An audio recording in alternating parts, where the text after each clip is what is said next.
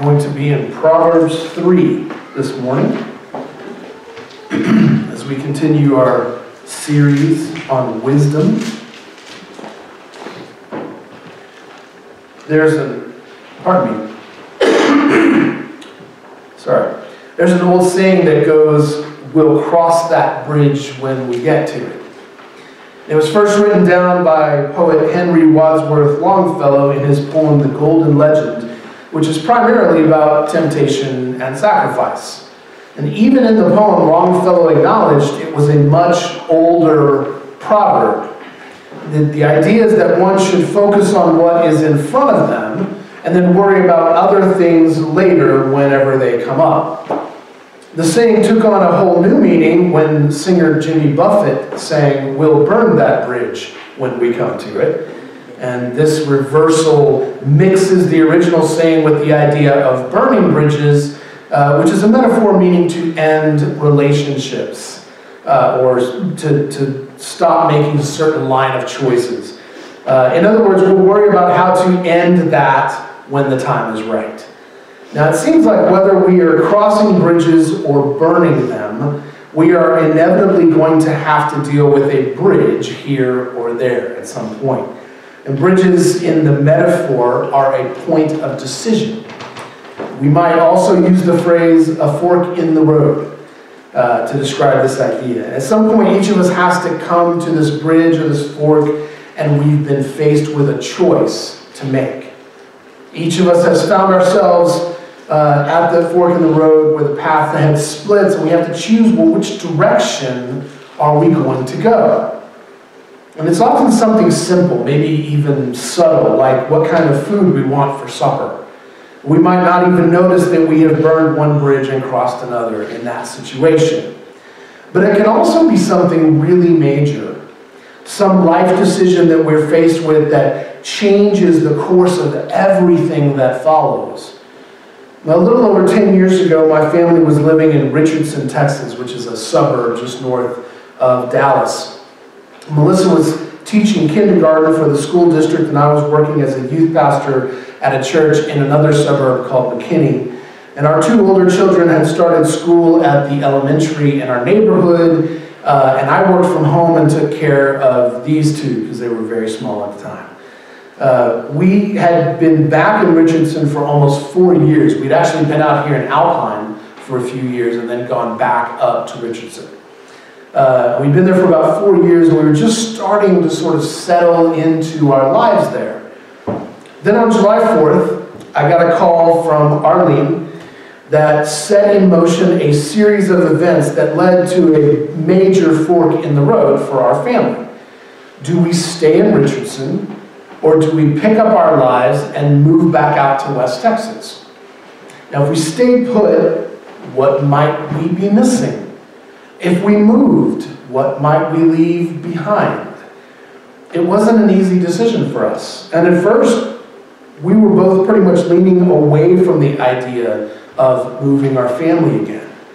Now, we came out for a visit a few weeks later, and God made it clear in various ways that this is where we should be. Then the church voted, and then we agreed, and we packed all our belongings into a giant, you know, 18-wheeler moving truck, and arrived here in waves, actually. Melissa and the kids showed up first to start the school year, while I finished my two weeks in McKinney, and then I packed the house in the evenings and moved it out here uh, September 1st, 10 years ago. Man, that's a long time, right? Things have changed a lot in that 10 years. The kids have grown up here. All my kids, even, even my older two are off at college, they pretty much grew up here. We've lived in other places, but this is home. And it's all because of a point in our lives where we came to a bridge and we crossed it. Now, we've arrived at a fork in the road. We, we headed one way instead of another. We, we could have stayed, but we chose to follow the call and move out here. And there was a risk. We didn't know anything really much about Marathon so much. We've been in Alpine. But we came out to do the work of the kingdom in a place that didn't have all the resources of the big city churches, like the one that I was at. uh, to essentially head out into the wilderness and then trust in the Lord to provide. And He has. I like, like in the poem uh, Robert Frost, if some of y'all heard, heard of him, he's one of my favorite poets. And he wrote in one of his poems, Two roads diverged in a wood, and I, I took the one less traveled by, and that has made all the difference. Well, that brings us to our text and the choices that we will be faced with as we dig into it. So follow along with me, if you will. We're going to read from Proverbs 3, beginning in verse 1. My son, do not forget my teaching, but let your heart keep my commandments. For length of days and years of life and peace they will add to you. Let not steadfast love and faithfulness forsake you. Bind them around your neck, write them on the tablet of your heart. So you will find favor and good success in the sight of God and man. Trust in the Lord with all your heart, and do not lean on your own understanding. In all your ways, acknowledge him, and he will make straight your paths. Be not wise in your own eyes. Fear the Lord, and turn away from evil. It will be healing to your flesh and refreshment to your bones. Honor the Lord with your wealth, and with the firstfruits of all your produce. Then your barns will be filled with plenty, and your vats will be bursting with wine. My son, do not despise the Lord's discipline or be weary of his reproof, for the Lord reproves him whom he loves, as a father the son in whom he delights. Blessed is the one who finds wisdom, and the one who gets understanding, for the gain from her is better than gain from silver, and her profit is better than gold. She is more precious than jewels, and nothing you desire can compare with her. Long life is in her right hand and in her left hand are riches and honor. Her ways are ways of pleasantness, and all her paths are peace. She is a tree of life to those who lay hold of her. Those who hold her fast are called blessed. May God bless the reading of his word. Okay, so Solomon began this section of his writing by encouraging his son to pay attention. It was a way of saying that this next part that I'm about to tell you is really important. He emphasized that following what he was teaching would lead to peace and long life. And if what he wrote was true, then it would stand to reason that it's still true now. He began by saying that steadfast love and faithfulness were of utmost importance. And we've seen these terms before when we looked at the Psalms last summer. In Psalm 103:4, we read that the Lord crowns you with steadfast love and mercy. And in Hebrew, the term there is chesed, which means an active affection, a sense of love and loyalty that inspires merciful and compassionate behavior toward another person. The other Hebrew term used there is emet, which means firmness, faithfulness, or truth. Solomon was saying that if wisdom is the goal, a person must be engaged in active affection towards others and in truth. In his poetic form, he said they should be bound around the neck and then written on the tablet of the heart. And the idea is about these virtues being both outwardly visible like a necklace, but also being a matter of inward sincerity. That we wouldn't just do good things, but that we would do them as a result of the goodness within. That our hearts would drive our good actions. Now in Jeremiah 17, 9, the prophet wrote that the heart is deceitful above all things and desperately sick. Who can understand it? So why would Solomon think that we should rely on the heart for goodness? Well, in verse 1, he wrote that the heart should keep the commandments, commandments of God. Going back to Proverbs 2, 6 through 10, he had written that the Lord gives wisdom and that the Lord's wisdom will come into the hearts of those who lean into Him. In other words, those who actively engage in love and truth will have a change of heart.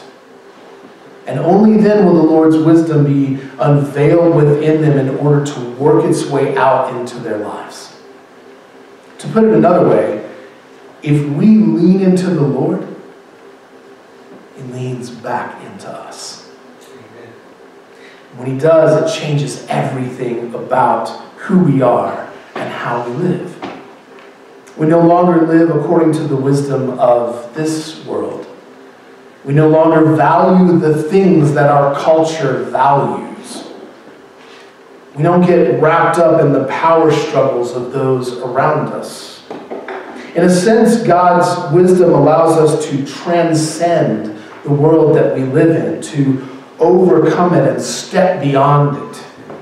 Like the children of Israel leaving their slavery in Egypt behind them, the wisdom of the Lord frees us from our captivity. And we talk about this in terms of trusting in Jesus for salvation. This is a perfect parallel because, as we have seen, the life, death, and resurrection of Jesus are the wisdom of God embodied before us. And this is why steadfast love and faithfulness or, or active affection and truth. That's why they're so important. Without these things, we will follow the foolish way of our world. When we think of Jesus, do we think of these things? And if so, does that mean that as his followers, they should be true of us as well? So, how are we doing?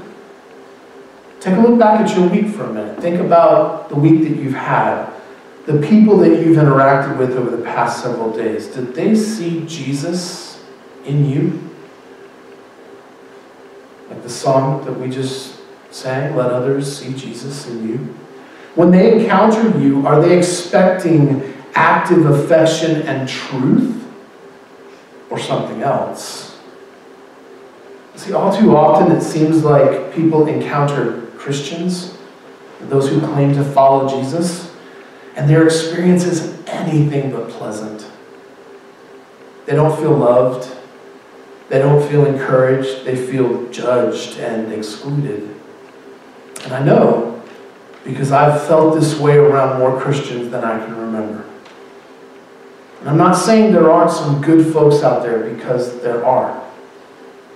But there's plenty of folks bearing the name of Jesus and living like someone or something else is really their Lord and Savior. We can't be like that. Right? We can't claim the name of Jesus and then live foolishly. Live just for ourselves or whatever makes us comfortable and happy. Love and truth require sacrifice. Surely we can see that in who Jesus is. And if so, we need to see it in ourselves and each other as well. So, how do we get there? Well, Solomon set it out in verses 5 through 6. He said, Trust in the Lord with all your heart and do not lean on your own understanding.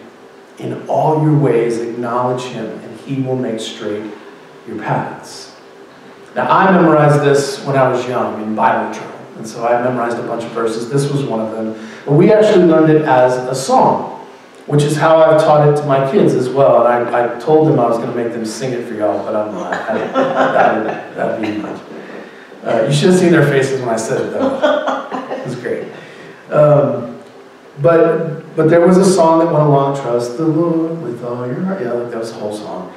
Um, it's, it's a great couple of verses to know when doubts and questions arise.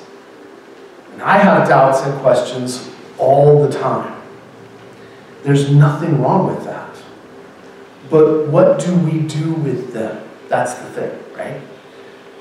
For me, verses like this have instructed how I deal with my struggles. I may not know the answers, I may not even be sure of all the things, right? But I trust in the Lord. I know better than to lean on my own understanding. And it's not that I haven't before, I just know how that tends to work out. I've been on the bad end of some situations because of my own choices. And I'm sure we all have at some point or another. If you'll ask me later, I'll tell you about the time I went to jail. Right? Your pastor's been in jail? But consider the wisdom of Solomon that he was passing on here. Based in a time when everyone either walked or if they were really wealthy, they rode a horse, the path that one took mattered. Crooked paths have corners and lots of places for bandits and robbers to hide and then suddenly attack out of nowhere. This is true of the path from Jericho to Jerusalem that was the setting for Jesus' parable of the Good Samaritan. In Luke 10, there was a man that was going from Jerusalem down to Jericho and he's attacked by robbers. It's on that very road. And if you ever Google a picture of it, you'll see it's like walking through a canyon with all sorts of twists and turns, never knowing what's around the corner, right? Nobody likes walking those paths. Some folks back then would even go really far out of the way just to avoid them. Which makes sense, because why take chances? The point of what Solomon was saying is not that trusting in the Lord would mean never being in trouble or facing attacks, but that a straight path meant having plenty of heads up when bad things are ahead. That's what that's about. We can see them coming. There's, there's no way for them to hide, right? They don't suddenly jump out at us. And this is a simple metaphor, but it has a profound meaning. The point is that when we trust in ourselves, bad things will surprise us because we can't see far enough ahead. But the Lord can see it all. The whole path from start to finish. If we trust in Him instead of ourselves, we receive the benefit of both His foresight and His strength. Solomon wrote in verses 7 and 8 that if we fear the Lord and don't imagine ourselves as the wise ones, it will be healing and refreshing. Which means that there's a connection here that ties back to our series on healing that we just finished. Somehow the wisdom of the Lord and healing are related. And again, isn't this part of the gospel? That the death, burial, and resurrection of Jesus that brought about the ultimate healing are the wisdom of God? That the wisdom that confounds mankind's wisdom? That God would come as one of us and die on a cross and then rise again? I'm pretty sure we all know this to be true. And we have all experienced this in some way or another. And yet, we probably all still struggle with it from time to time in some way. We still try to figure things out on our own, whether it's in our relationships, our, our marriages, our families, our friendships, our neighbors, our town. It might be in how we deal with a health situation or a mental health situation. It may be how we handle our financial issues or anything else that requires us to make decisions. And Solomon addressed some of these as well. Now, all of them show up in some form, form or another in the Proverbs. Uh, but here in verses 9 and 10, we see him tackling finances. And his approach is short and sweet. Honor the Lord with your wealth, with the first fruits of your produce. And this was written at a time when most people were farmers. They actually had produce, like what we find on the produce aisle at the grocery store. And most of us don't have that right? When we aren't bringing large baskets of corn and wheat and whatever else to the church. It wouldn't fit in our offering box anyway. But here's the point. Yes, this is talking about tithing, about bringing the 10%. And yes, we should all be giving to the Lord for the work of the kingdom here in this place. But this is really about more than just that tithe bit, more than the 10% to honor the Lord with our wealth means to honor God with everything. It doesn't mean we give 100% to the church because then we wouldn't have anything left to live on, right? That wouldn't make sense. But it means honoring God in all the different ways that we use our wealth, what we have. When it comes to buying things, whatever they may be, we need to ask ourselves how they make sense in the kingdom of God. Most of the things we have will make sense, right? A home to live in, food to eat, vehicles to get us around, those sorts of things. But what if we have more than we need? And what if someone we know has less than they need? In the ancient Jewish culture Solomon was a part of, it was seen as evil to let your neighbors suffer when you could provide for them. Jesus talked about this in his Sermon on the Mount. In Matthew 5:42, he said, "Give to the one who begs from you, and do not refuse the one who would borrow from you."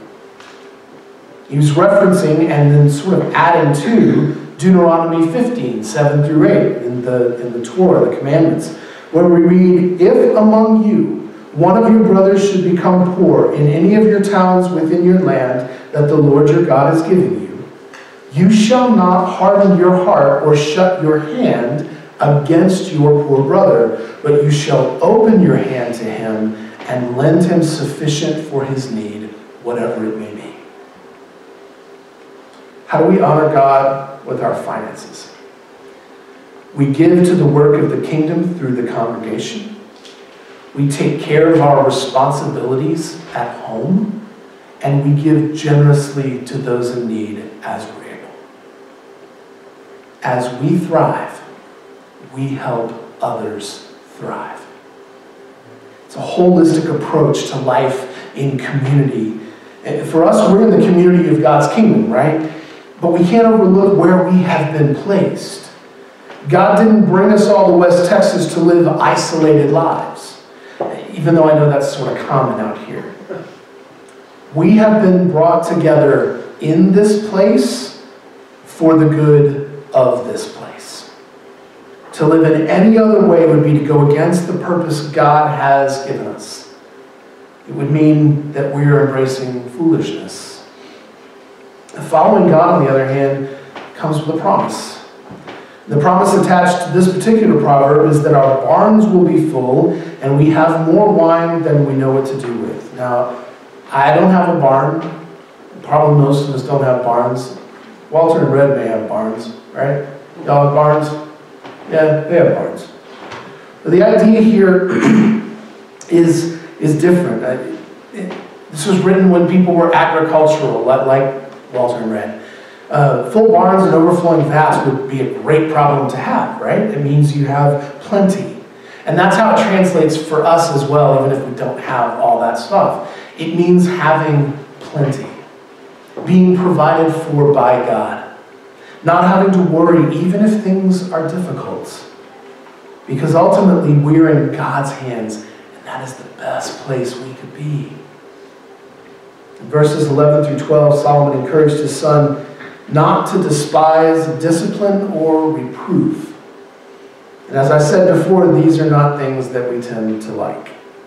We don't like being wrong or being told we're wrong. We don't like admitting we're wrong even when we know we're wrong. And sometimes our stubbornness is mightier than our willingness. Like in the story of Jonah that we looked at a while back. Jonah was wrong to run away from what God was calling to him to do, and he knew it.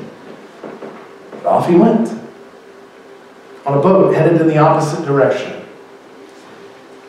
But aren't we all sort of like that? Sort of stubborn, sort of rebellious. Don't we all struggle with the conviction we feel when we are in the wrong? I know for a long time I would find ways to try and mask it or ignore it. I didn't want to be corrected. I wanted to do what I wanted to do. I would distract myself with video games or I would try and justify what I was doing as if I could somehow trick God into thinking it was a good idea when it clearly was not. I'm still like that to some extent. Thankfully, not as much, not as often, not to as great an extent, but I'm definitely not perfect yet, right? There's still areas of my life that the Holy Spirit wants to clean out that I have refused to surrender. That's foolishness. It's foolish of me to be defiant like that, to refuse the Holy Spirit, because God just wants good for me.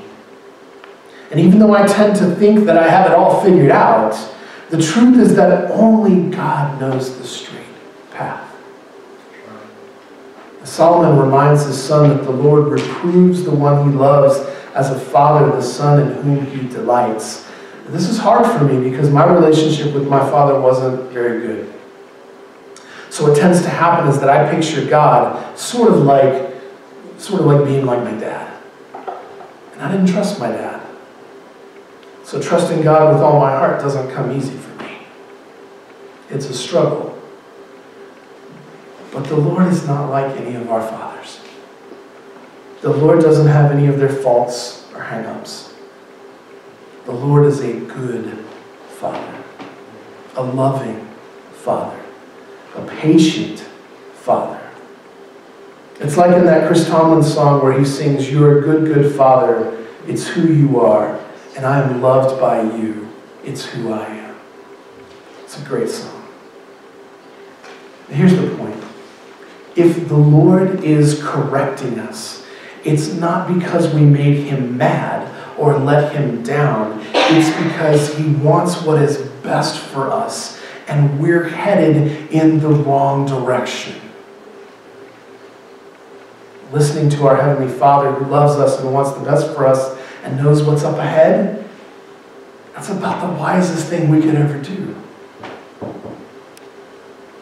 Now, I know there's still six verses left to cover. You might be looking at your watches. Um, but they're basically an echo of what Solomon wrote in chapter 1, which we talked about last week. I just wanted to include them for the sake of sort of circling back around to the idea of pay, paying attention and following the wisdom of God. Now, here we see wisdom personified as a woman again. And this time we discover that what we can gain from following in her ways is better than silver or gold, better than precious jewels. That nothing can compare to the blessings we get from God's wisdom. At the very end, Solomon likened wisdom to a tree of life. This is part of the reason I included this. See, this wasn't accidental or casual. Solomon knew the story. He knew the tree of life was no longer accessible. But through the wisdom of God, we might be able to get even the smallest sample of what it was like. Because the wisdom of God and the tree of life ultimately produce the same thing life, abundant life, life beyond measure. And this is why it's so important to trust in the Lord with all our hearts. Whatever bridge it is that we may be coming up to whatever bridge we may need to cross in order to follow in the way of God's wisdom, whatever bridges we might need to burn as we turn away from various temptations to live for ourselves. Whatever path the Lord leads us on, it will be for our good and the good of those around us. We just need to trust the Lord with all our heart, keep from leaning on our own understanding to acknowledge Him in everything we do so that our path will be straight. Will you pray with me?